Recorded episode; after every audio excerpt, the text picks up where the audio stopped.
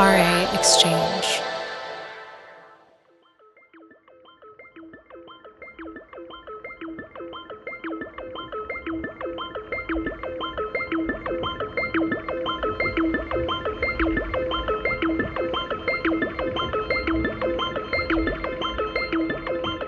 Hey, welcome to Resident Advisors Exchange.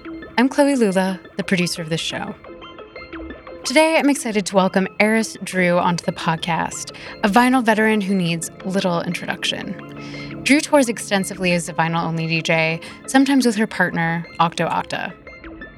Together, they live in upstate New York and run the T for T Love Energy label, a purveyor of high-quality house, disco, trance, breaks, and everything in between. Drew is originally from Chicago and describes herself as a quote-unquote ecstatic. She's written and spoken extensively about the dance floor's healing potential, especially when combined with psychedelics and shamanism. And she's an outspoken advocate of trans, queer, and non-binary people everywhere. In this conversation, Drew takes a pause from discussing the dance floor and speaks more directly to her approach to her dual crafts as a D J and a producer.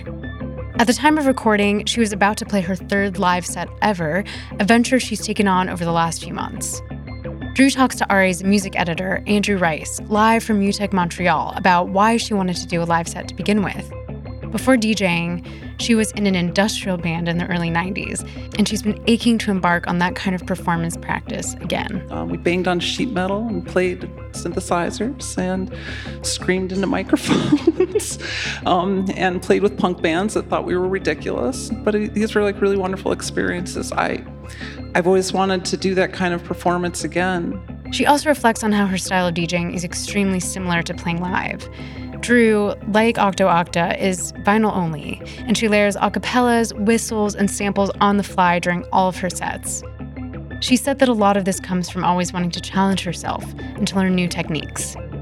Interestingly, she also acknowledges that DJing vinyl today can sometimes feel out of place and that she considers herself a twentieth century artist.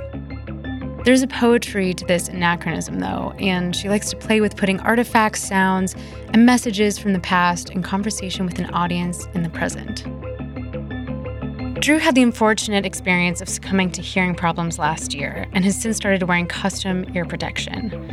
She spends a good deal of this episode talking about recovering from the stress that accompanied her hearing difficulties, as well as outlining some of the ways that we can all take better care of our hearing, as D Js and as regulars on the dance floor and in nightlife spaces. Eris Drew has been a regular on R A's pages, so it's a pleasure to welcome her back to the exchange. Thanks for tuning in, and without further ado, here is the ecstatic D J and producer herself.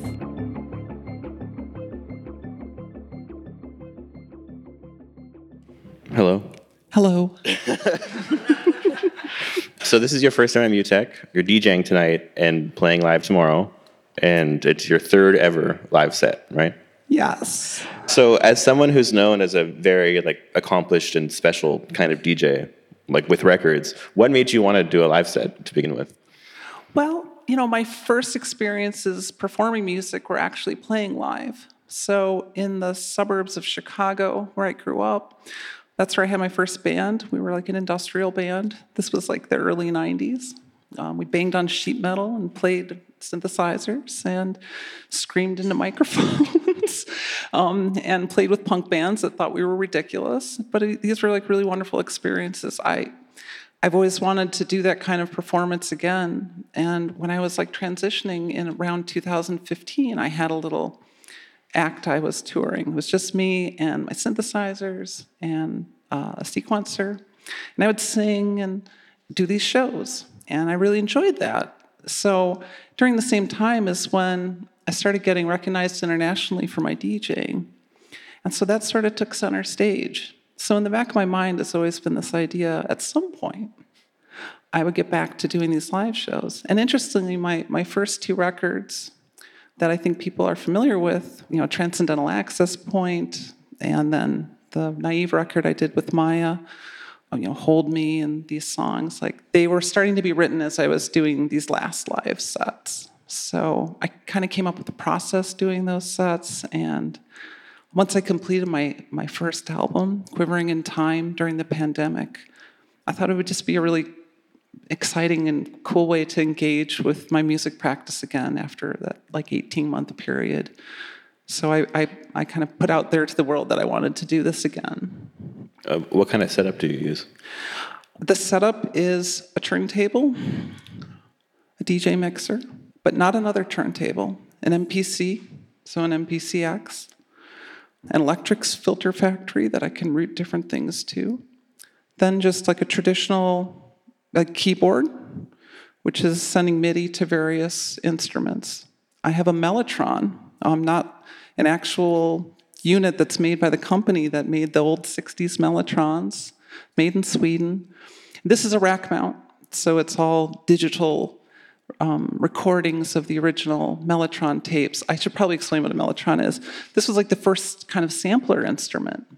So in the nineteen fifties, there was like music concrete, which was using tape, you know, manipulating tape to create music and musical sounds.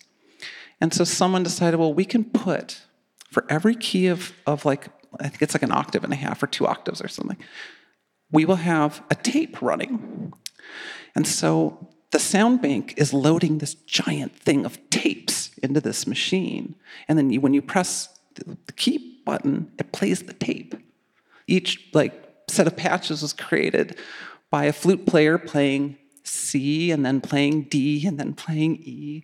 And so the Beatles and other bands like this used this. And uh, I, I got infatuated with this machine, oh gosh, around like two thousand five. Started using plugins that emulated it and eventually got my own little piece of hardware. I, I like it because it brings a kind of texture and tone into dance music that you don't always hear. There is something that is a little bit almost old and kind of textural about it. So that's my ensemble machine. I'm, when you see me playing keyboards tomorrow, if you come to the show, that's what I'm playing. And a lot of my music's been written on that. And I also have a polyphonic synthesizer and a bunch of pedals. Does it feel different when you're playing your tracks live as opposed to DJing? Like, what, how does, how does the energy differ? Oh, it does feel different. I mean, I kind of feel like those like old-time musicians that would play with like the monkeys like playing the cymbal and the cats playing the accordion and they're, you know, they're playing where like every arm is doing something, because it's it's a lot of equipment, and so it's a lot of coordination, and I have to be very very uh, focused on what I'm what I'm doing so I don't miss my cues and things like that. Since I've been DJing for so long, and since there's something very second nature about this, the live set is challenging to me in a way that is is different, you know. So I, you know, I get quite nervous before these sets, but that's good, you know. I'm I'm it means I'm excited and I'm engaged. I always want to challenge myself as a musician, and one of the reasons I love playing vinyl so much is that it's endlessly challenging, and there's always new techniques to learn and techniques to unlearn as well. What are some um, recent vinyl techniques that you've picked up then? Oh, um, I mean, something that is I'm constantly engaging with and finding new ways to to do or to use. It's very traditional in house music to use some kind of a cappella or sound effect record. So I've heard stories where legendary D Js would like have a recording of a jet plane. D Js I knew in Chicago would sometimes use really important speeches and then incorporate that into their set. I don't want to say that I came up with this idea. I did not. But I'm engaged by that concept. Like, people who've heard me D J probably heard me bring in the train, I call it. So this is where I manipulate field recordings of a, of a locomotive train from uh, the nineteen sixties. I use a race car race from the nineteen fifties to create these, like, kind of swirling panorama effects in uh, on really large systems, and to create like musical sounds and emotions from things that we don't really think of as music. Turntable's really cool. I don't use a master pitch like you would on a, like so many people do on a C D J. So when I speed up the sound, the pitch goes up.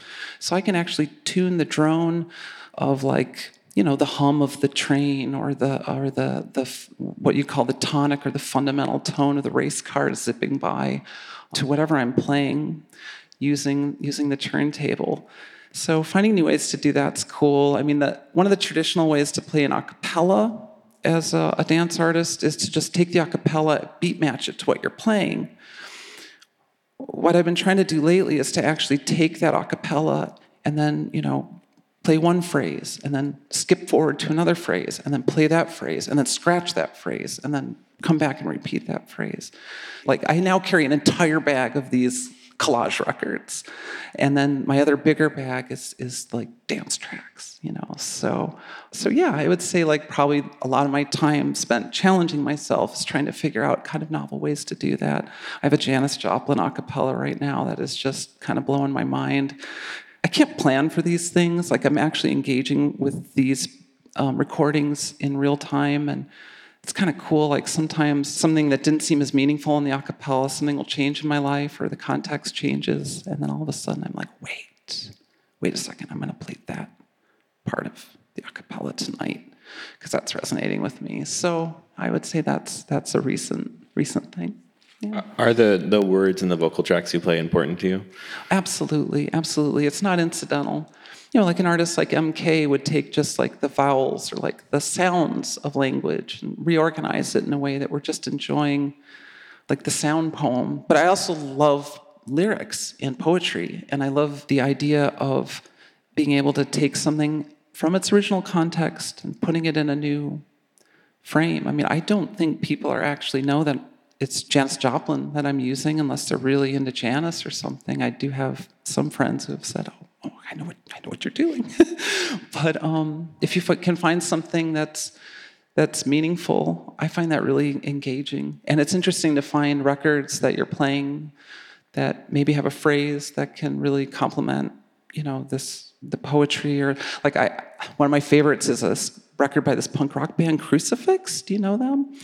And the singer, Safira Pang, Fang, and I might be mispronouncing his name. Well, he's very political, and like he's got this one track that begins with an a cappella, and then the band kicks him. Well, I just use the beginning, and he says, reject the system that dictates the norms, from dehumanization to arms production. You know, all these really cool lyrics. I'm a trans woman, you know, so I hear that reject the system, I hear reject the cis, reject the cis, reject the cis, reject the cis, reject the system. Okay, so you can create your own, you know, just by like cutting off a phrase, or ch- you can change the actual words or the, the meanings. So that's one when it, it happened kind of accidentally, and then I was like, oh my God, this is like a trans narrative buried in this song that I can bring out, even though that certainly wasn't the intention of the you know, the artist who wrote it in nineteen eighty or whatever. So, so you're talking about fairly like in-depth techniques with the turntables, because you said before when you do a live set, you have to, you feel like you have to be more like paying more attention. But I mean, it, it's not like you're playing a record and letting it play and just, you know, doing nothing. Yeah. And I do think that a lot of D Js become complacent over time and they don't think about it. But you are always trying new things. And I, I wonder, though, like, as someone who is always interested in trying new techniques and new ways to play music, why do you stick to vinyl? Which is, you know, devil's advocate is a very outdated and inconvenient technology. Well, you know, I think I think every artist has to deal with this strange liminal space of where you want to make sure you're trying new things, but but also a certain degree of limitation is really good. Like, why are guitar players so amazing at playing guitar? It's because they have got, you know, six strings and a couple pedals, and they're going to spend twenty years figuring out how to draw something really special out of that instrument that no one else has ever done. And so that you end up becoming virtuistic in something if you really focus on getting every last drop you can out of it. Your individuality actually tends to emerge from this process of interaction over time. So I'm still at this place where I feel like the records, I haven't reached any kind of plateau with it. You know, working with my partner, Octo Octa, we're always trying to kind of challenge each other, impress each other. And so I always actually have someone also there to like get excited. Because I mean, to be honest, when you're on a stage and you do like a really cool thing with the turntable, people feel it, but they don't always know it, if that makes sense. So, but she knows it. You know, she's back there watching every little move. We pat each other on the side when when something kind of cool, like, come on, keep, keep doing that, you know, and then and eggs each other on. So also having someone to share that with helps it to be endlessly engaging. But I kind of can't imagine reaching this summit. I kind of think there's infinite possibilities. Something I've enjoyed with the live set is I freed myself a little bit from that because My songs are basically collages of various turntable things, little beats, reverses, sounds I make on turntables with kind of traditional keyboard playing. Like I don't use like groove boxes and things like that typically in my productions. So when it came time to think about how do I do this live, I was like, how do I create live, a live music out of this thing, which is like kind of this collage, like a solitary collage, you know? So I thought, well, okay, so many turntablists, like people who do scratching as their primary thing, they're using Serato now because they can have all their sound sources loaded up and they can focus, you know, just on hitting their scratches and doing as much creative stuff as they can. So because my live set involves me probably manipulating up upwards of forty, fifty scratches, I had to be real with myself. I said, your live set can either be about you collaging scratches over pre-recorded music, or you can find a way to do this somewhat more efficiently. And so I I got a Serato license and started experimenting with loading some interesting sounds in there and then also sampling my own records. So going back and deconstructing the tracks I'd written got a couple of years ago. So, you know, I might be playing a keyboard part during the live set and then I turn to the side and then, you know, manipulate a scratch. But I don't have to spend the, the two minutes getting that cue ready, which, you know, You know, when we're mixing, you know, Maya and I do long blends and we like to let the tracks play, and then we're doing these orchestrations. But I can only do like maybe one or two orchestrations in a single track because of the time limitation. But um, by using Serato in the live set, I kind of free myself from that. What do you mean by orchestration? Well, orchestration is kind of the act of taking a sort of musical idea that's already developed, right? So in the traditional sense, you know, you have a set of chords and you have a melody, like you maybe have written something on piano and now you're going to have an orchestra play it. So orchestration is deciding how many um, instruments play, you know, are going to play the tonic and how many instruments are going to play a certain harmonic and which ones. Well, what we do is we take a record that's been produced sometimes, you know, yesterday, sometimes thirty years ago, and then we take these other sounds or vocals, um, you know, the train or the, the car whizzing by or the punk rock vocal. It's not just like a layer. It's like a way of emphasizing certain aspects of the recording that already exists. So, for example, like a simple one would be to drop a scratch right before a breakdown in a record. This would be like a traditional orchestration technique of creating an accent immediately before a dramatic moment when things are going to get like soft or quiet. It's such an interplay of dynamics and adding content that I view it like an orchestration. And so do you have uh, certain records that you would like repeat a certain orchestration with every time you play them? Yes. Yeah. It doesn't usually start that way, but things will end up that way. Like I have this one Kama Sutra record, which has got, it's, I mean, it's basically what, um, well, Laurie Spiegel once famously said, every American musician has to have a their train song. So this is a train song. It's a song where the rhythms and everything in the song feels like a train chugging by. So when I started putting the actual whistles over the, over this recording, it just became something I just would get very excited to do, and I could feel people's reaction. And then at shows, people would start, to, they'd hear the song and start to do the whistle. It's like, what? Like, and I'm like, okay, I've got to do it, you know? so so this is a song I play, I would say, almost every set, because, and every time I do the whistles, it's different, and I try different effects, and uncanny things happen. Sometimes it, like, doesn't work out, and that's okay, too, you know? So, yeah, but it's not all, like, pre-thought of things. So every set would involve just some experimentation, and it really does help, especially when you're playing out of a tour bag and playing records that you've loved for ages. It's like sampling on the fly. It's like really fun to try new things. I would never want to just sort of always do it the same or something. It kind of sounds like the way you approach it, playing vinyl, is almost like a live set in itself.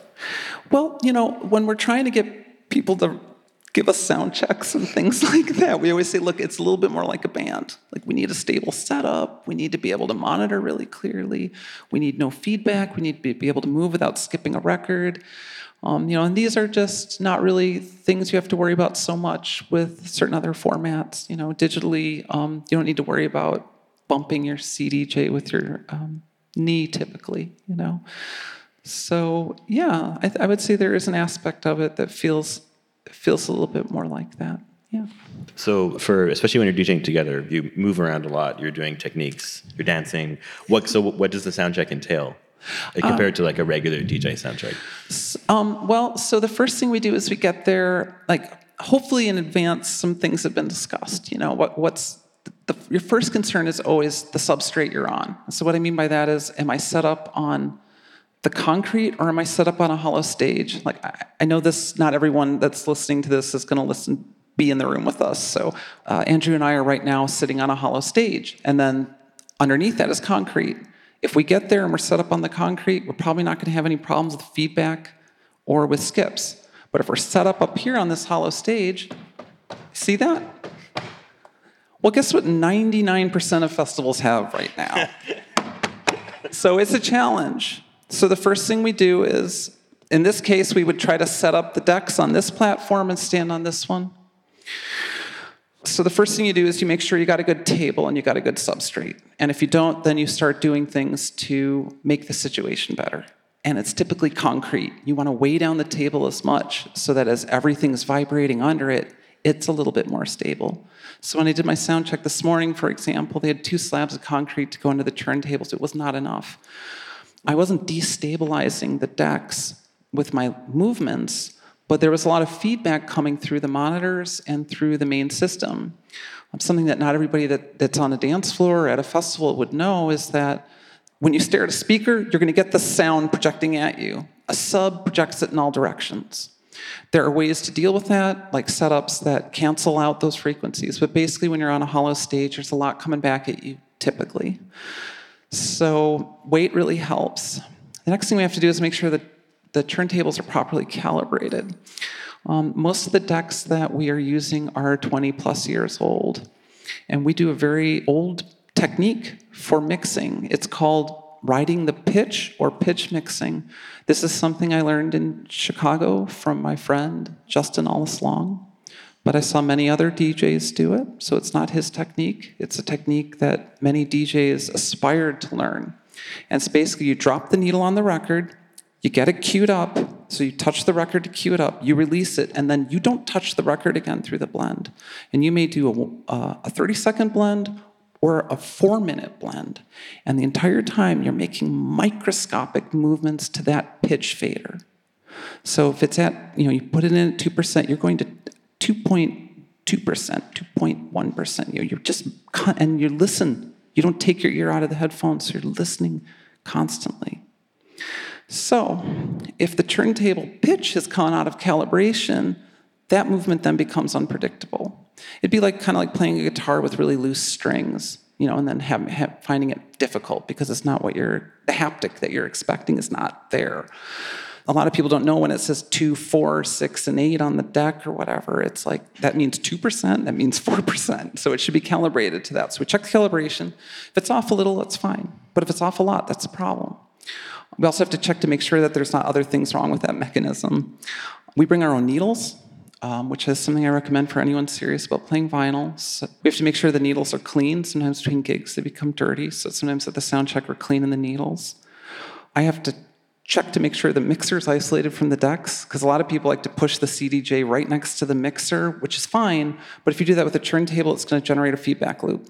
Also, if you like to crossfade and do other things, it's going to bounce the needle off the turntable because your mixer is hitting the turntable. This is just the beginning of the list. I don't know how long you want me to talk about it, but we make sure there's a place for our records. We both wear hearing protection because I have tinnitus and I have injured my ears, and I want to try to preserve my hearing as much as possible. So monitoring is a huge issue for us. And to do this pitch mixing technique, because you have nothing else, you don't have a visual, you don't have a B P M readout on the machine itself, you have to listen.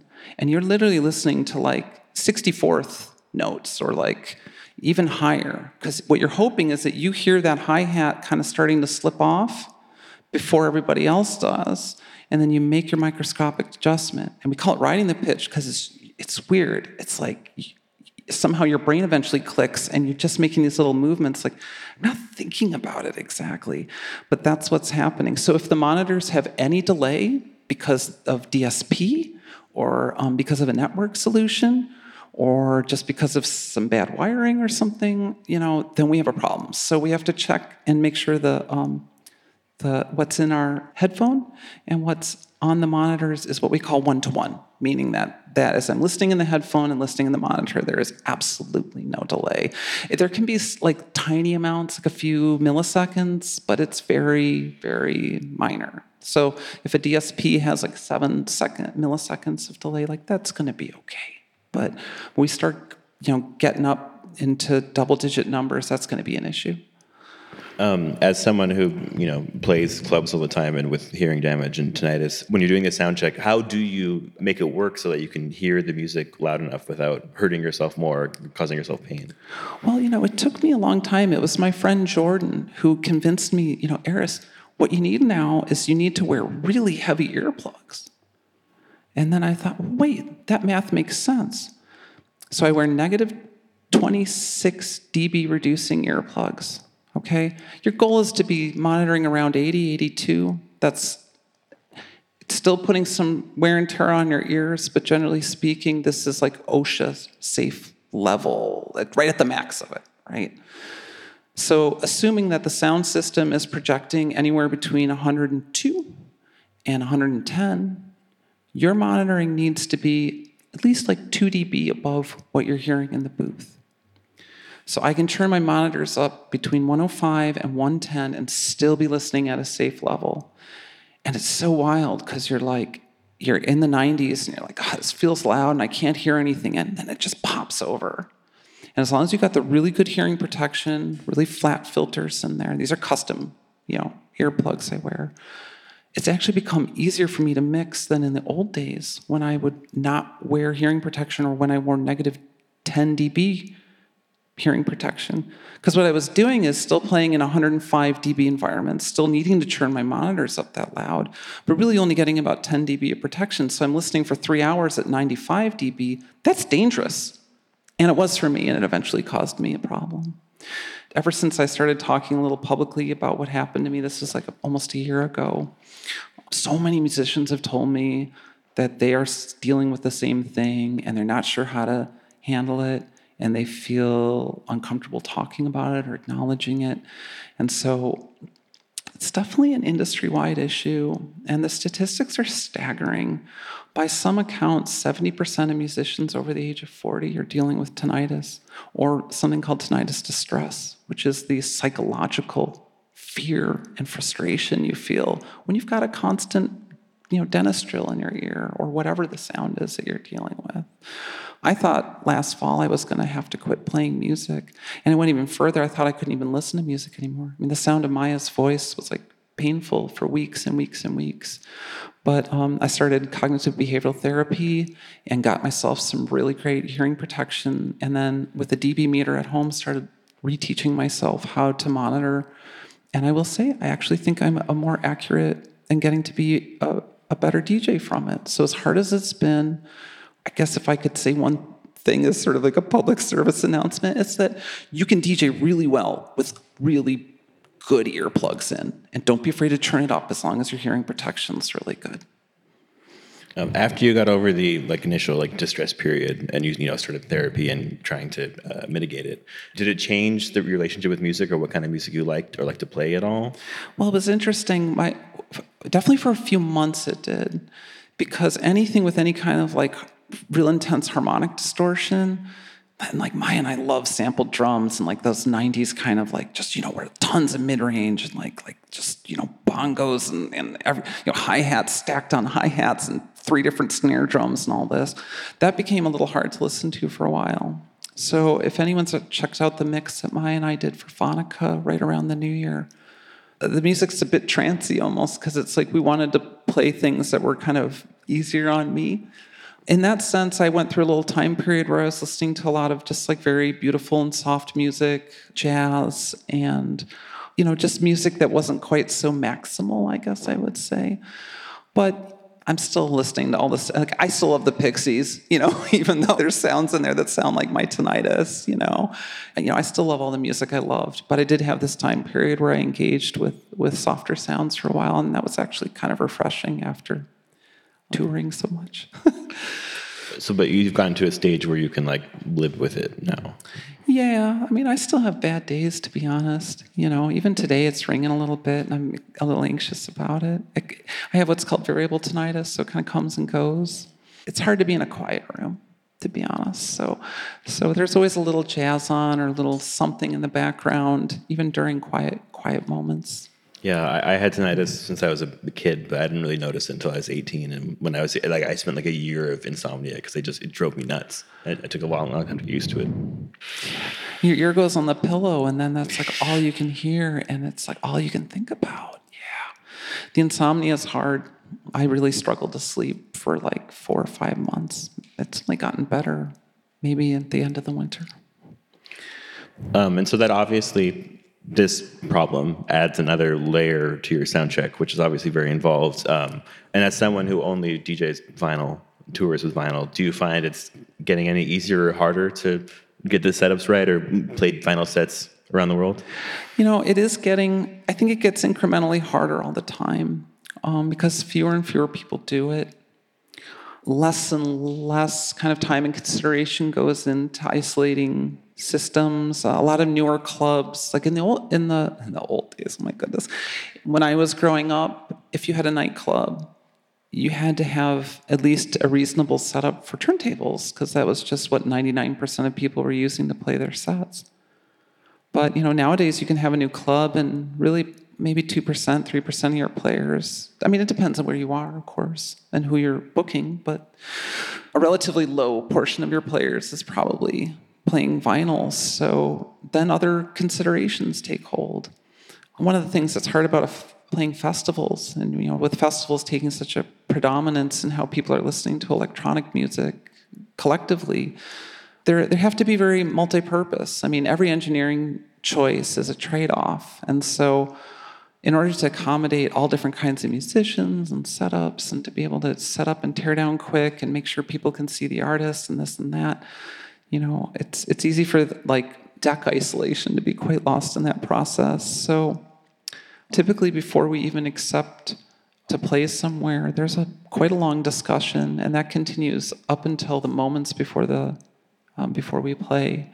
So once I finished the sound check today, I wrote Dan Koya, our, our tour production manager, who helps us deal with these situations before we arrive so we can do proper sound checks and be able to play on hollow stages and have good monitoring and all that. And then um, the other professionals we work with are also a part of that process very, very deeply. It's been kind of making my agent crazy for years. I he, I don't know if you'd want me to say that, but it's frustrating, you know, because he's he's trying to make sure that things are good. And it's not just so I have a good time. It's because I really want to deliver a truly, you know, hopefully an exceptional um, set for people. And, you know, something that, like, lifts the spirit and something that is has certain... Uh, certain abilities to build the heat in the body. And if my records are skipping every two seconds, that's kind of cool a few times. It can be a little act of chaos, you know, and everyone's like, yeah, cool, you're playing vinyl. But the truth is it will kill the vibe of a set after a while. So yeah, it is getting harder, but we are determined to continue doing it. And I'm really hoping over the next maybe year or two to try to like maybe talk to some other artists about um, trying to set some standards for this sort of thing so this practice can be preserved um, at, at the types of events we play. Um, so yeah, touring the way you do and playing the way you do, it's like commitment uh, causes much difficulty. I mean, not, not your fault, but there is difficulty. You know, I, I find it interesting because I kind of associate your art with like an old school rooted ethos of like creating like a better future, you know, trying to create the the room around you, the space around you, and just like looking forward to better things in the future, which is very like old school electronic music. But the way you approach it, I feel like, is kind of like what some people would consider retro, because you're using like old school vinyl techniques. You're only playing vinyl. So for you, with the setup that you D J with, do you consider it like old school? Is it is it futuristic to you? Because, you know, we're at a festival that focuses on like innovation and live music, and I'm very curious as to how you feel about it. That's an interesting question. I don't know if I've thought of it in those terms. I mean, I guess retro in the word I would use, but I do feel like I'm a twentieth century artist sometimes. We were playing Lowlands in the Netherlands. It's one of the biggest stages we ever played. It was Maya and I together, Octa and I together. twelve thousand people are in front of us. We're in a, a warehouse that you could park two Boeing seven forty-sevens in. I mean, it was huge, right? But the sound team was amazing, and they worked so hard to make sure that when we got on that stage, we could really play a great set. So we're up there.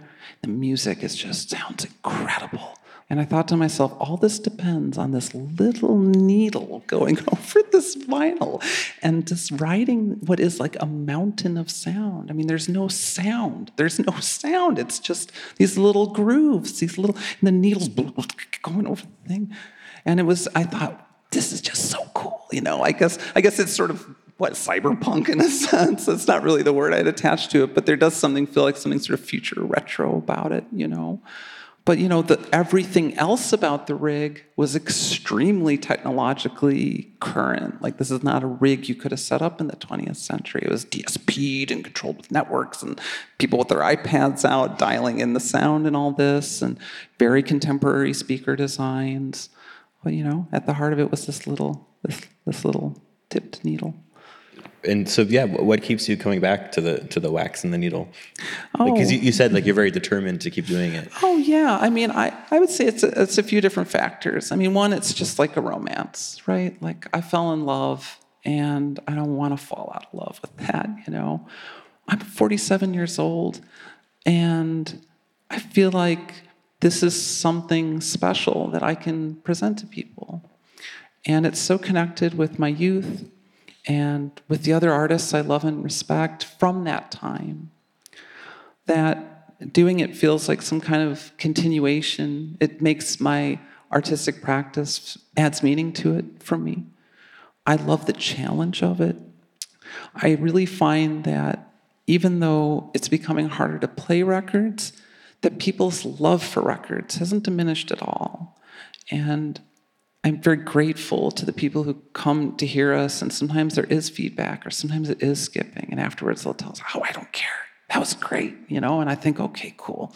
Like, there's a value in this, even if other values are compromised. Like, even if maybe the sound wasn't as good during our set. You know, maybe it was a little bumpy along the way, and I think, well, you know, that's the rock and roll of it, you know? So, so even though it's hard, I feel like it's worth doing, and I feel really emotionally attached to it. And the, you know, the records themselves, it's like our scene has these like artifacts in a sense. I mean, when you play a record by someone like um, Wildchild or something, like, they're not still with us anymore, but it was their creativity that was etched into those grooves. That's their identity disc in a sense. Something about it feels really connected to the past. And I think in this world that seems like it's careening into a really scary future, that's a good thing that, that people want to do that. And in a sense, it's almost like an, an ancestral practice. So, and I don't mean my ancestors. I mean the ancestors, you know? Like, like are the people that came before us. Do you see your sets as kind of like a conversation between the present and the past then? Well, I do in that sense, yeah. You know, because, you know, I, I bring up Wildchild because there were so many messages in his music. And so to see people responding to those messages, this is someone who died early in their life. They left behind a, um, their child, their love, their wife. It does feel like an engagement in the past, from the past, to see people utterly having the the most intense musical moments of their life to his songs, to his etched grooves. Yeah. Is it important to you to keep a hold of the past while, as like what you said, the world is careening out of control? Well, I think so. You know, I mean, I don't, there's plenty from the past we want to reject. I don't want to um, mythologize the past. But I do think anything that takes us out of this sort of short view we have as humans that live really short lives, this is good. This helps our, our perspective, helps us grow as people, helps us value things in ways, you know. I, I should say, my mom was an antique dealer, so I grew up around old things. And she was an atheist.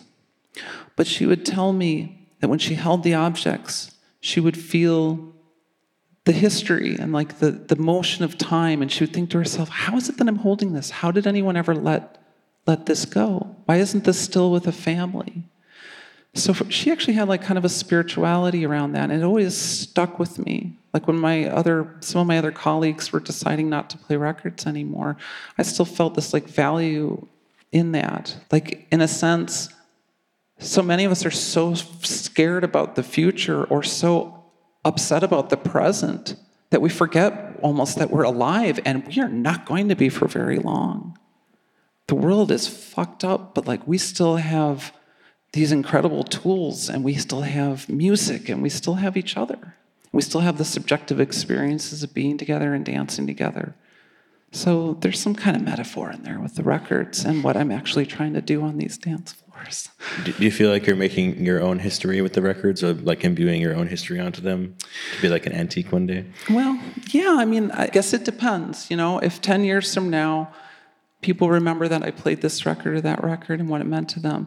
One of the Maya and I's favorite things to do is to read each other comments on Discogs and on YouTube of old records, because people love to go on and say, I heard this at this place. And there's often histories of D Js you never hear talked about reflected in these comments. And it'll be some record that you could say to your old school friend, hey, you know, this is a record I found from nineteen ninety-six. And they'll say, I never heard that. Or, oh, what's, you know, I don't know, what is that? A really great example is um, this Kenny Larkin remix of an Inner City song. Um, oh my gosh, what is the name is escaping me. It's a purple record. Well, at any rate, my understanding is this was not considered a cool record in Europe, for example, but in Chicago, this was one of the most favorite records of ravers during this critical time period of nineteen ninety-four to nineteen ninety-five. So it's cool to hear the localized stories of records that meant something because a D J, a D J or a little group of D Js had decided that this was a great record. And for some reason, because of their style or because of that locality or where it was or who the people were, it becomes part of the mythology of that place. And people never forget it. So, yeah. I'm conscious of time, so I want to see if anyone has any questions, because um, we could keep talking, but I want to be able to involve the audience. Anyone have a question over there? Um, thank you so much, Eris. Uh, first, uh, two questions. First little question, what set times hours are you playing today, later? Oh my goodness. nine fifty is my technical call okay. time. Well, ten to eleven, okay, perfect. I think there's a little changeover, so. Okay, cool. Um, I'm curious about the physicality of like records in terms of you traveling, having to pack them, and you're experimenting with your records. So how do you organize yourself and don't get bogged down in like the volume? Like, do you have like a huge library at home and then you select certain things? Or are you ever like out of set and you're like, I forgot to pack this one? And could you even put like a number on that in terms of like how many records you bring around? And then the second part of the question is, do you like hear modern sounds that are not part of records and like see if you can find a record that has that sound? Or do you ever get like M P threes transcribed onto records to play them? Or do you just stick to old um, things? Oh, you know, yeah, I've never like done a dub plate of like a field recording that I did or like pulled a sound like that, like like. Yeah, made my own like a scratch record, although Maya and I have talked about doing it, so that might be coming. Okay, so as far as your first question is concerned, there is a number, because we, we always bring like one big rolly bag and then one like smaller magna like shoulder bag. Magna bag is usually the scratch records, acapellas, field recordings, various things I'm using for collage, and you know, the Meat Beat Manifesto record, a Crucifix record, whatever it is. And then the bigger bag is like the the records that I'm gonna play, like the, the dance tracks. That total is somewhere around seventy to eighty, depending on how hard I wanna pack it, sometimes sixty. We always bring a second bag, so as we're buying records, because that's one of the most beautiful things about playing records is that as you're traveling places, you can, you know, find you know find them and pick them up. So we so that way we don't always have to ship them home or whatever. Because of course there's like weight limitations, and we're always sneaking the sneaking the rolly bag on. It's because it's overweight, but I'm not checking that thing. No way in hell. Over my dead body, I say sometimes. Before I started touring, you know, I would pull a crate together for a set. Like this was like really typical, and sort of start from nowhere. But when I started having to be on the road for weeks on end and playing the same records all the time, I actually got really into that. Because, you know, I would try different combinations of things, and then I'd have a certain set of program material that I can, like, work from. And kind of like I was talking about earlier about limitation, that limitation ended up being really good in a way. So when we go home, we pull out a certain portion of the records to refresh, you know, but there's also a core set that stays. Now, that core set might be disturbed on the next tour, you know, when we're packing again. But, you know, typically I might bring twenty new records for each tour, and the rest is already, you know, there from the last one. So it's more like a soup where you're kind of adding a little bit rather than always just building this new thing. And that way, you know, I can try different things. Some records, you know, you play them once and there can be an issue with the engineering, or there can, or you just don't feel it sounds right, or it doesn't translate. I often try to tell myself I'm not just playing the music I like, I'm also playing the sound systems. Because sound systems are hard, like, not everything kind of translates over a sound system. And because I want to build heat in the body, because I want people to dance, I am conscientious about how things sound. So things come in and out, you know, and during the tour, we'll buy new records and try them out as we go. And then when we get home, you know, we spend time, like, V P I cleaning them and marking them. And, you know, if it's a forty-five, writing forty-five on it. And marking the track we're going to play so we can find it fast so we don't lose time at the club. Thank you. Um, I really appreciated the space you opened when you talked about hearing protection and sharing your vulnerability in that way, because I think it's an important topic. What are the roadblocks you think that prevent us from having these more open conversations in the electronic music scenes, and what are the conversations that need to be had so that we can take better care of ourselves in that way? You know, it's interesting, the roadblocks. When I have talked about it online, I've been, there, there's a lot of emotion about it. Let's say I say, you know, parties are loud, I think we need to wear hearing protection. People say, well, just turn it down. The trouble is, there's this concept of the noise floor. Like, this room's quiet, so we don't need the sound system to be loud. But if there's two thousand people talking, that raises the noise floor so much that the simple truth is, for people to really feel the music, it's got to be loud. One of the other things is people can feel a lot of shame around it.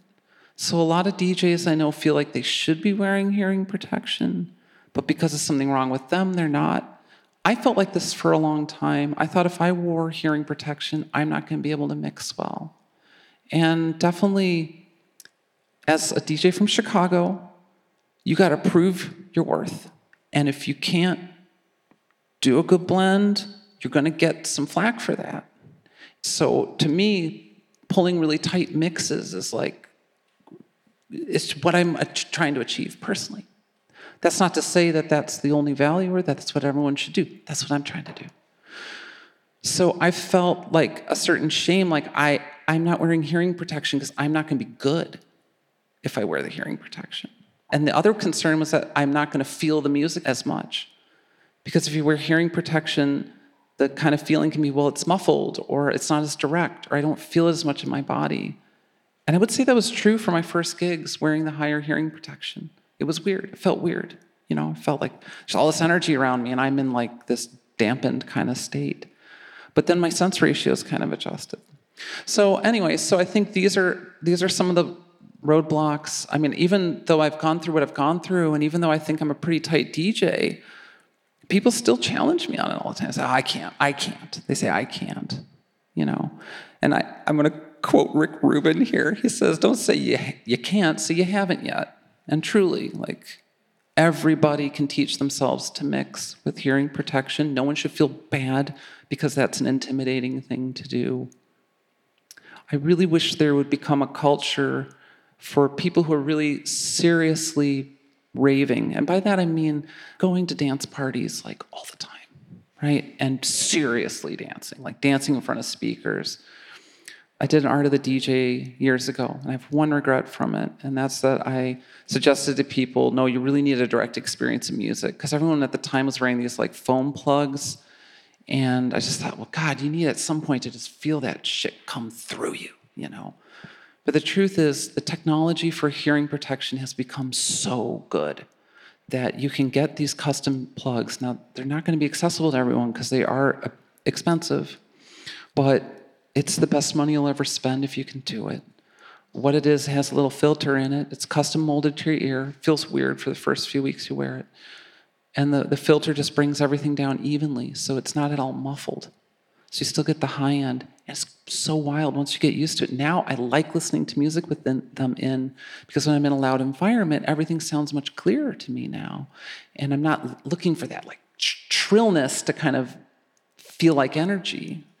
I definitely think there's like room for more people to talk about musician earplugs for dancers. So I would really like to see there be more conversations around that, and maybe some moves where the festivals and other people who are really making a lot of money off of this music decide to invest in trying to help facilitate that sort of thing. Like if it's a three-day festival, why not have someone there molding people's ears and then sending them the hearing protection the next week? Um, and maybe that could be subsidized in some way, you know, to make it easier for people, or some kind of sliding scale based on people's needs. I know in the U K, for for musicians, as long as you can show you're gigging regularly, you can get a subsidy, and it really makes it quite a bit more affordable to get, for example, the kinds of earplugs I use, which are called A C S.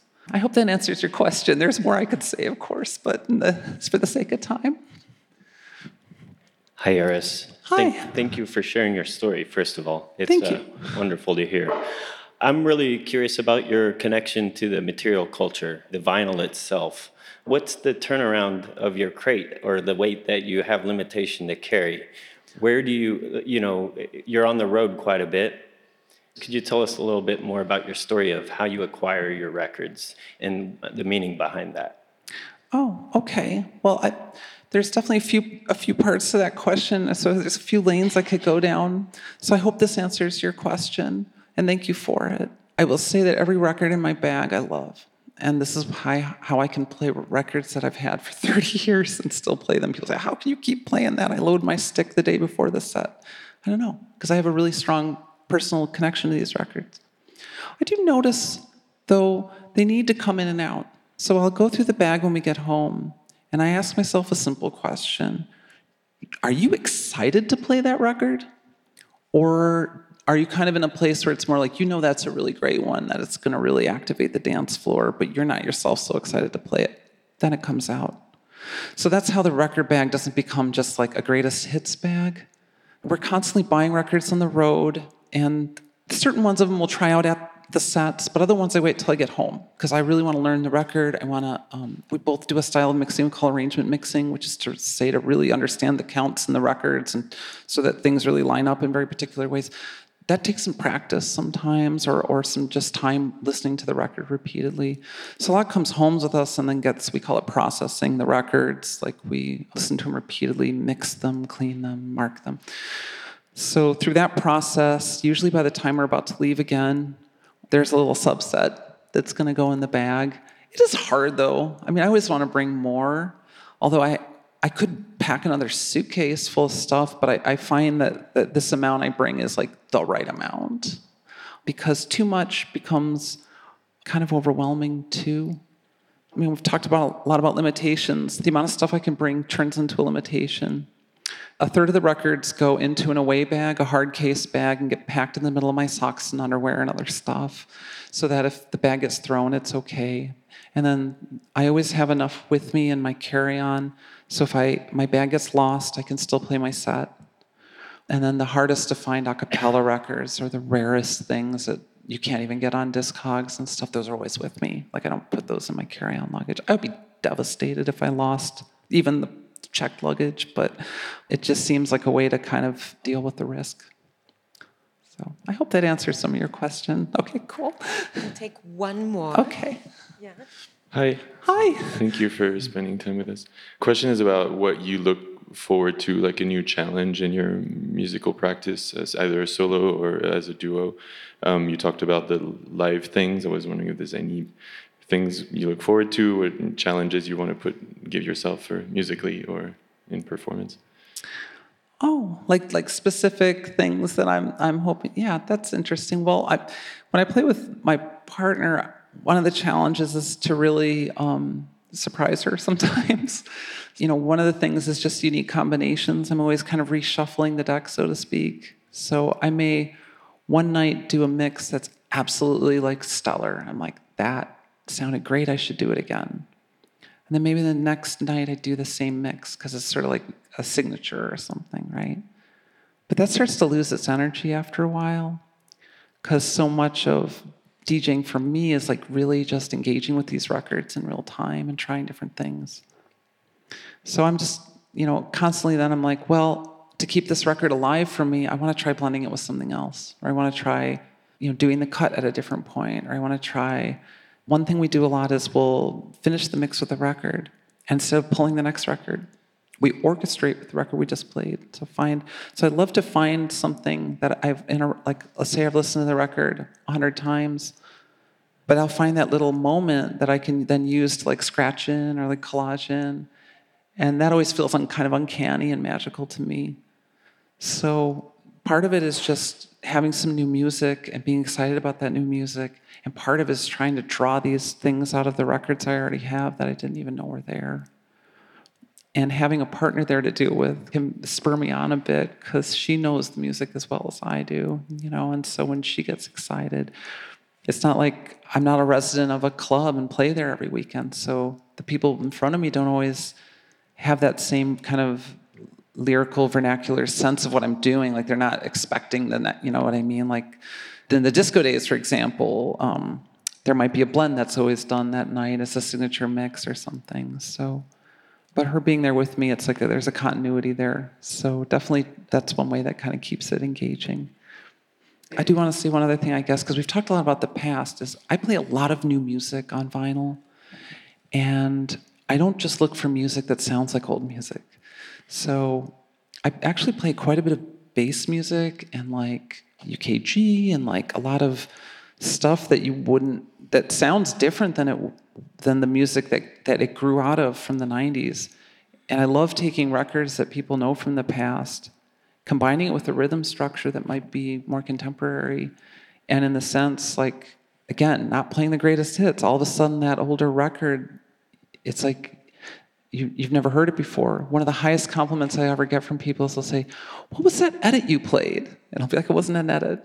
You know, I was just taking, I was taking the old, you know, the Happy Clappers and mixing it with some Holding Hands record, you know." And all of a sudden, a record that was like a handbag record sounds like a modern bass record, or at least for three or four minutes of the blend. I am informed that we are done. Okay. Andrew, thank you so well, much. So thank you. And thank you all so much. Oh, wow. We appreciate it. Thank you.